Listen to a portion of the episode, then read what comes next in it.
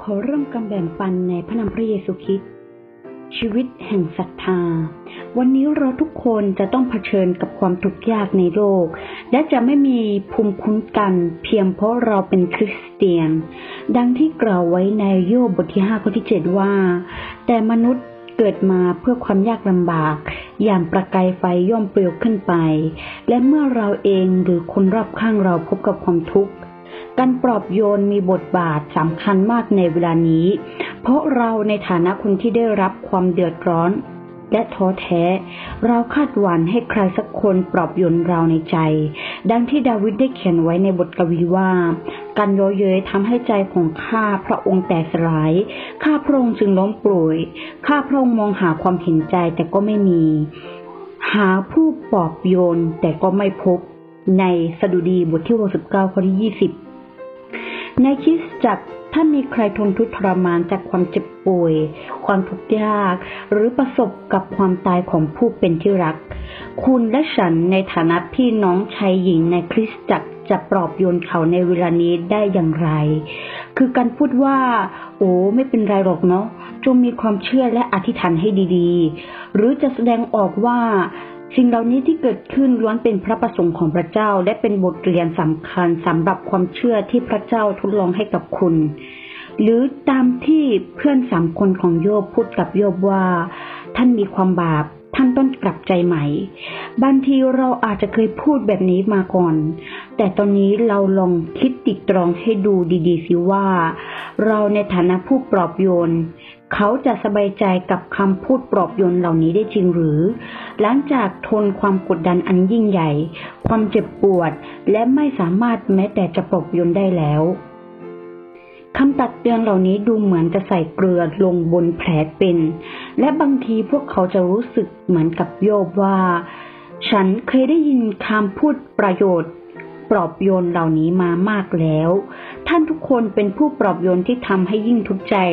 เหมือนกับที่โยบได้กล่าวไว้ในโยบบทที่ 16 ข้อที่1ถึง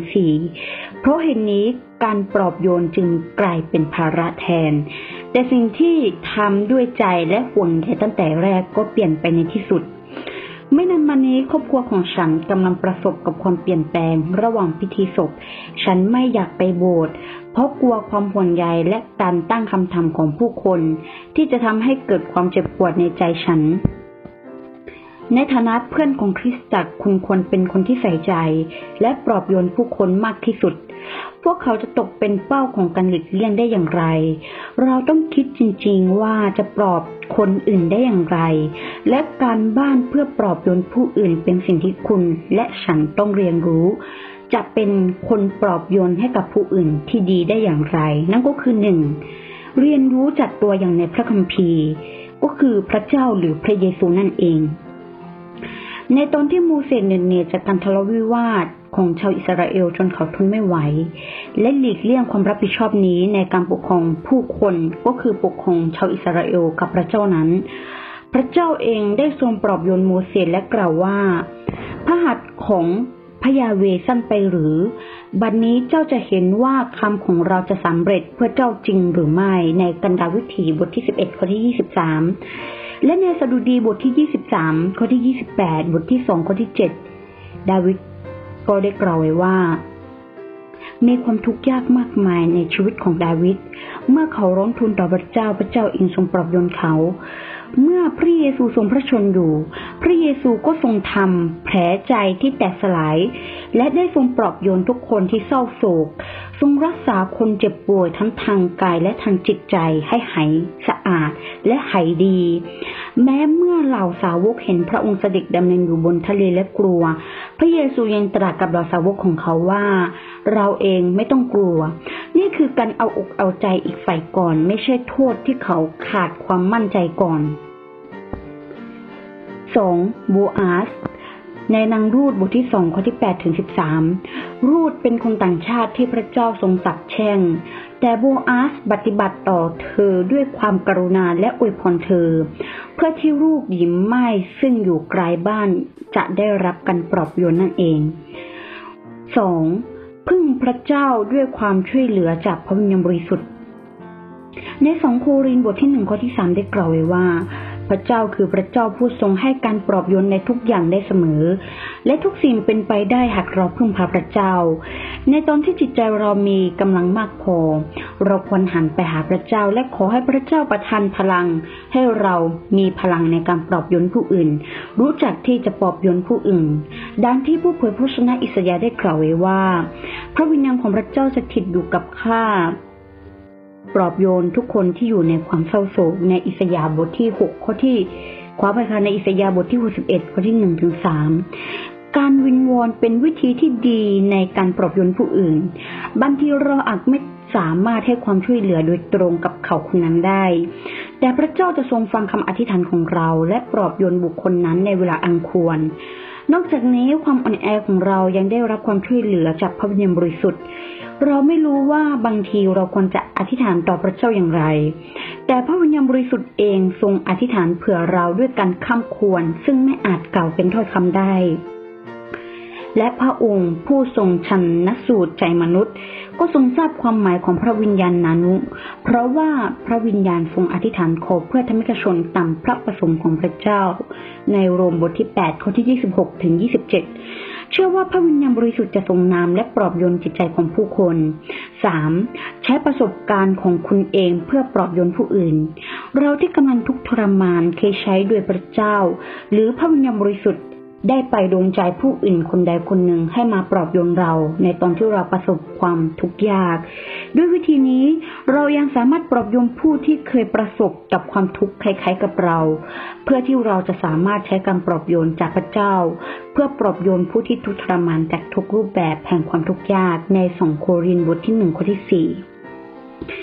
คุณยายของผู้เขียนได้รับความกดดันและเจ็บปวดอย่างมากจากอุบัติเหตุทางรถยนต์ เข้ารับการรักษาในโรงพยาบาลจนเสียชีวิต ในตอนแรกเขาไม่สามารถกินและพักผ่อนได้อย่างเต็มที่ แต่เขารู้สึกสบายใจกับคำพูดของป้า ป้าเล่าประสบการณ์ที่ได้รับหลังจากแม่เสียชีวิตนั่นคือ จากนี้ไปเธอยิ่งควรดูแลตัวเองให้ดี และถ้าจำเป็นก็สามารถหาหมอและยาเพื่อให้ตัวเองอยู่ได้ ในกรณีนี้ไม่เหมือนกับพี่น้องหลาย ๆ คนหวังว่า ที่จะพูดว่าคุณปู่ควรจะอธิษฐานให้เยอะ ๆ ให้ดีๆเชื่อฟังพระประสงค์ของพระเจ้าหรืออีกหลายอย่างมากมายท้ายที่สุดแล้วสำหรับคนเหล่านั้นที่กำลังฟังคำปลอบโยนของเราอยู่ ไม่ได้เป็นการปลอบโยนแต่เป็นการขอร้องตั้งหาก ฉะนั้นความทุกข์ยากที่เราเคยประสบมาในอดีต เป็นประสบการณ์อันล้ำค่า ที่สามารถแบ่งปันกับผู้อื่นได้ในอนาคต และยังเป็นตัวอย่างที่ดีที่สุดในการปลอบโยนแก่ผู้อื่น ดังนั้นอย่าดูถูกทุกย่างก้าวในชีวิตของเรา เพราะมันอาจจะกลายเป็นบันไดขั้นให้คนอื่นนั้นเติบโตได้ 4. ฟังอย่างเงียบๆ บางครั้งการอยู่เป็นเพื่อนเงียบๆ เป็นการปลอบประโลมที่ดีที่สุด โอ้ ท่านน่าจะนิ่งเสีย และความนิ่งนั้นจะเป็นปัญญาแก่ท่าน โยบได้กล่าวไว้ในโยบบทที่13ข้อที่5และโยบได้กล่าวไว้ในโยบบทที่ 21 ข้อที่ 2 อีกว่า ขอฟังถ้อยคำของข้าให้ดี และให้คำนี้ปลอบโยนใจพวกท่าน ในเวลานี้พวกเขาไม่ต้องการให้คุณพูดมาก เพื่อค้นหาเหตุผลหรือหาทางแก้ไข เพราะในเวลาไม่ว่าจะเป็นคำปลอบโยนใด ๆ เขาก็ฟังไม่ลง ต่อให้คุณพูดคำปลอบโยนกับเขาแบบใดหรือว่าแบบรูปแบบอื่นใด เขาก็ไม่พร้อมที่จะรับฟัง เพียงแต่ต้องการให้คุณฟังเขาอย่างเงียบๆตราบใดที่คุณฟังเขาอย่างเงียบๆอยู่เคียงข้างกับเขาอย่างเงียบๆในแง่ของความทุกข์เป็นการปลอบโยนที่ยิ่งใหญ่ที่สุดแล้ว ฉันจำได้ว่าตอนที่ฉันอยู่ชั้นประถมศึกษาก่อนเรียนจบ ฉันได้รับการ์ดใบเล็กๆ ที่ทำให้ฉันประหลาดใจ มันบอกว่าเพราะการอยู่เคียงข้างของฉันทำให้เขาได้รับการปลอบโยน แต่เมื่อมองย้อนกลับไป ฉันไม่ได้ทำอะไรเลยนอกจากฟังเธอ บางทีนี่อาจเป็นสิ่งที่ตรงฝ่ายตรงข้ามต้องการนั่นก็คือ ให้เราฟังเขาอย่างเงียบๆนั่นเอง 5. ความเห็นอกเห็นใจ ในโรมบทที่ 12 ข้อที่ 15 ได้เขียนไว้ว่า จงชื่นชมยินดีกับผู้ที่ชื่นชมยินดี และจงร้องไห้กับผู้ที่ร้องไห้และท่านเปาโลได้กล่าวไว้ในหนึ่งโครินบทที่9ข้อที่22ว่า ต่อพวกคนอ่อนแอข้าพเจ้าก็เป็นคนอ่อนแอ เพื่อจะได้พวกคนอ่อนแอมาข้าพเจ้ายอมเป็นคนทุกแบบต่อทุกคน เพื่อช่วยบางคนให้รอดโดยทุกวิถีทาง แม้ว่าบางครั้งเราจะไม่ได้สัมผัสมันเป็นการส่วนตัว แต่เราสามารถใช้คำอธิบายของคนนั้น เพื่อยืนเคียงข้างอีกคนหนึ่ง และพิจารณาตนเองเพื่ออีกฝ่ายหนึ่ง มันอาจจะไม่สมบูรณ์ มันอาจจะไม่ดีที่สุด แต่ถ้าหากเรามีความคิดเช่นนี้ น้อยคนนักที่จะพูดคำปลอบโยนแทนใจเขา ฉะนั้นมันไม่ง่ายเลยเจอปัญหาใหญ่ขนาดนี้เธอยังอดทนมาถึงตอนนี้ได้ ประโยชน์นี้เป็นคำที่แม่ของฉันพูดในคริสตจักรระหว่างการเรียน และทุกคนเห็นพ้องต้องกันว่าเป็นประโยชน์ที่ปอบโยนได้ที่ดีที่สุด เพราะเธอยืนหยัดจากอีกฝ่าย และจุดยืนของอีกฝ่ายนั้นแสดงความเห็นอกเห็นใจนั่นเอง 6. จุดประสงค์ของการปลอบโยน 1. เหมาะสมเพียงพอ การปลอบโยนต้องเหมาะสมและเพียงพอ ไม่ใช่การบังคับให้ผู้อื่นยอมรับคำพูดของคุณตามความประสงค์ของคุณเอง คุณต้องรู้จักปล่อยวางบ้าง และปล่อยให้พระเจ้าทำงานของพระองค์เอง เพื่อแสดงพระสิริของพระองค์เองนั่นเอง ดังที่กล่าวไว้ในฟิลิปปีบทที่3ข้อที่16 ว่า อย่างไรก็ตามเราได้แค่ไหนแล้วก็จงดำเนินตามนั้นต่อไป สิ่งนี้ทำให้ผู้ที่ได้ได้รับการปลอบโยนนั้นมีเวลา และพื้นที่ในการคิดติตรงของตัวเอง และถอยหนีเพื่อก้าวไปข้างหน้า สิ่งนี้จะช่วยเพิ่มโขนประสิทธิภาพของการปลอบโยนได้มากขึ้น 2. ทัศนคติที่อ่อนโยน จงจำไว้เสมอว่าการปลอบโยนคือการปลอบประโลมใจคน บางครั้งสิ่งที่เราพูดก็เป็นความจริง แต่ไม่แน่นอนและไม่แน่ใจว่าเขาคนนั้นจะยอมรับได้ เพราะฉะนั้นเราต้องอ่อนโยนเหมือนแม่เลี้ยงลูกของตัวเอง และในขณะที่พ่อปฏิบัติต่อลูกของเขาเอง ในหนึ่งเทสาโลนิกาบทที่สองข้อที่เจ็ดและข้อที่สิบเอ็ดก็ได้กล่าวไว้ว่า จงอ่อนโยนในหมู่พุทท่านเหมือนบรรดาที่เลี้ยงบุตรของตน ดังที่ท่านรู้แล้วว่าการวางตัวของเราก็เหมือนบิดาทำต่อบุตรนั่นเอง และในอิสยาบทที่ 66 ข้อที่ 13 ก็ได้กล่าวไว้ว่า เหมือนผู้ที่มันดาของเขาปลอบโยน เราเองจะปลอบโยนพวกเจ้าเช่นกัน และเจ้าจะได้รับการปลอบโยนในเยรูซาเล็ม ใช้ความรักแบบนี้เป็นจุดเริ่มต้นในการปลอบโยนผู้คนให้ได้นะคะ 3. ยอมรับอารมณ์ด้านลบของฝ่ายตรงข้ามให้ได้ ในโยบบทที่6ข้อที่ 26 โยบได้กล่าวไว้ว่า ท่านคิดว่าท่านตำหนิถ้อยคำได้หรือ เมื่อคำเก่าของคนสิ้นหวังเป็นเพียงลม คนตกทุกข์ต้องท้อแท้สิ้นหวังสุดขีด เราในฐานะผู้ปลอบโยนผู้ปลอบประโลมใจและให้กำไร กำลังใจเขา ต้องยอมรับอารมณ์ด้านลบของเขา และรับฟังด้วยหัวใจแห่งความรัก ผู้ใดหน่วงเหนียวความเมตตาไว้จากเพื่อน ก็ทอดทิ้งความยำเกรงองค์พระผู้ทรงมหิทธิฤทธิ์โยบบทที่6ข้อที่14ผู้ที่ได้รับการปลอบโยน ควรจะปฏิบัติต่อตัวเองอย่างไรดีล่ะหนึ่งคือ การบรรยายและการส่งมอบ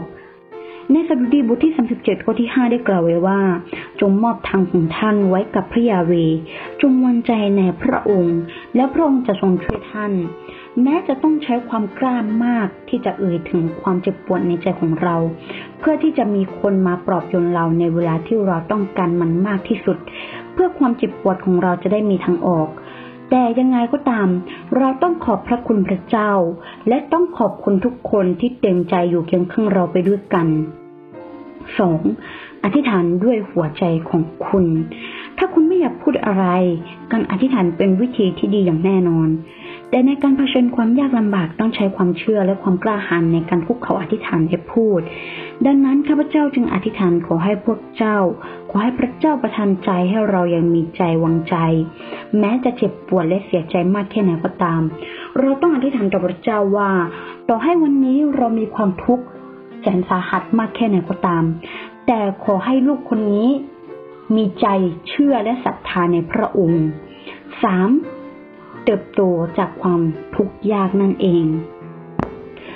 ในสดุดีบทที่ 119 ข้อที่ 71 ได้กล่าวไว้ว่า ดีแล้วที่ข้าพระองค์ทุกข์ยาก เพื่อข้าพระองค์จะเรียนรู้กฎเกณฑ์ของพระองค์ ความสามารถในการเผชิญหน้าตัวเองในสภาพแวดล้อมเช่นนี้ แม้ว่าเป็นกระบวนการที่จะยากและแสนเจ็บปวดแค่ไหนก็ตาม แต่คุณสามารถแข็งแกร่งขึ้นเรื่อยๆ หลังจากผ่านการ ทนทุกเหล่านี้ไป และเมื่อมองกลับไป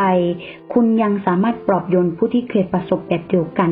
เพราะว่าคุณมีประสบการณ์ในการประสบความทุกข์ยากแล้ว และคุณรู้ว่าต้องทำอย่างไรถึงจะผ่านพ้นความทุกข์ยากเหล่านั้นไป ฉะนั้นถ้าวันใดวันหนึ่งคุณพบว่ามีคนที่กำลังเจ็บปวดแบบเดียวกันกับคุณ คุณก็สามารถใช้สิ่งที่คุณประสบมาเพื่อเป็นกำลังใจและปลอบโยนให้กับเขานั่นเอง และสี่ผู้ที่ได้รับการปลอบโยนควรจะทำก็คือ คิดถึงประสบการณ์ของธรรมิกชนในสมัยโบราณนั่นเองถ้าคุณรู้สึกว่าคุณนั้นน่าอนาถจริง ๆ อนาถมากๆ และรู้สึกว่าคุณไม่สามารถไปต่อได้อีกต่อไปแล้ว ให้นึกถึงประสบการณ์ชีวิตของวิสุทธิชนในสมัยโบราณ เช่น พระเยซู โยบและโยเซฟ พวกเขาต้องทนทุกข์ทรมานมากกว่าเราหลายล้านหลายพันเท่า ลองนึกถึงวิธีที่พวกเขาสามารถพึ่งพาพระเจ้าให้เดินทีละก้าวทีละก้าวได้สิ และเชื่อว่าพวกเขาสามารถพึ่งพาพระเจ้าเพื่อเอาชนะได้ สรุปแล้วชีวิตเราขึ้นขึ้นลงลงเสมอ ไม่สามารถแล่นได้อย่างรับเลื่อนเสมอไป เมื่อเรามีความสามารถในการปลอบโยนผู้อื่น อย่าลืมพึ่งพาพระเจ้าและพระวิญญาณบริสุทธิ์ของพระองค์เพื่อช่วยเหลือเราด้วย อย่าพึ่งพาแต่กำลังของเราเอง และเรียนแบบตัวอย่างในพระคัมภีร์ กังวลเกี่ยวกับความรู้สึกและเป็นห่วงเป็นใยเกี่ยวกับความรู้สึกของผู้อื่นที่กำลังทนทุกข์อยู่ และเมื่อเราพบกับความทุกข์ยากลำบากนี้ เราควรเรียนรู้วิธีทำให้ตัวเองออกมาจากขุบผิวนั้นได้ ด้วยการใช้สิ่งนี้บอกคนอื่น และบอกพระเจ้าด้วยการอธิษฐานนั่นเอง อย่าให้เราจมปักอยู่กับอารมณ์ด้านลบ และจมปักอยู่กับอดีต ความทุกข์ทำให้เราเติบโตขึ้นได้ และเมื่อประสบกับความทุกข์แล้ว เราจึงอาจสามารถปลูกฝังผู้อื่นได้ด้วยเช่นกัน ด้วยเหตุนี้ ความทุกข์จึงไม่รู้สึกยากนัก สุดท้ายแม้ว่าเราจะเป็นผู้ปลอบโยน หรือผู้ที่ได้รับการปลอบโยนจากผู้อื่น การพึ่งพาพระเจ้า และการออธิษฐานต่อพระเจ้า ให้มีประสบการณ์ทั้งหมดนี้จะทำให้เราใกล้ชิดพระเจ้ามากขึ้นนั่นเอง ฉันหวังว่าเราทุกคนสามารถเป็นคนที่ใส่ใจและปลอบโยนใจ เมื่อผู้อื่นเขาได้รับความทุกข์ทรมาน และปลอบโยนใจได้ และเมื่อได้รับการปลอบโยนจากผู้อื่น เราต้องเผชิญความจริงนั้นอย่างกล้าหาญไม่ใช่เกรงกลัวอยู่อย่างนั้น โดยเชื่อว่า ระเมตตาและพระคุณของพระเจ้า จะอยู่กับเราเสมอ และจะช่วยเราเสมอนั่นเอง ฉะนั้นชีวิตแห่งความศรัทธาที่ดิฉันจะมาแบ่งปันในวันนี้ เชื่อว่าธรรมิกชนหรือว่าผู้สนใจที่กำลังฟังอยู่ในที่นี้ ได้รับกำลังใจอย่างมากมายมหาศาลฉะนั้นทุกครั้งที่เราประสบกับความทุกข์ยาก ให้เราจำไว้เสมอว่า ไม่ทันใดโดยทางหนึ่ง พระเจ้าจะทรงหาทางช่วยเหลือเราออกจากหุบเหวนั้น ความทุกข์ยากลำบากนั้นเอง พระเจ้าจะทรงดึงเราออกมาจากฝั่งแร้นั้นนั่นเอง ฉะนั้นเมื่อเราพบเจอ อย่าลืมที่เราจะอธิษฐานต่อพระเจ้าและมอบทุกสิ่งทุกอย่างไว้กับพระเจ้านั่นเอง ส่วนคนอื่นที่ไม่เคย ที่ไม่ได้พบและประสบกับความทุกข์ยาก ก็ควรรู้จักที่จะปลอบโยนให้กับธรรมิกชน หรือผู้อื่นที่กำลังประสบกับความทุกข์ยากลำบาก ด้วยใช้วิธีที่ดิฉันได้พูดมาขั้นต้นนี้นั่นเอง เพื่อที่เราจะได้ปลอบประโลมใจจิตใจของคนอื่นได้อย่างอ่อนโยนและอย่างถูกวิธีนั่นเอง วันนี้ดิฉันขอแบ่งปันชีวิตแห่งความศรัทธาถึงเท่านี้ ขอให้พระคุณสันติสุขจงดำรงอยู่กับธรรมิกชน ที่รักพระเจ้าทุกคน อาเมน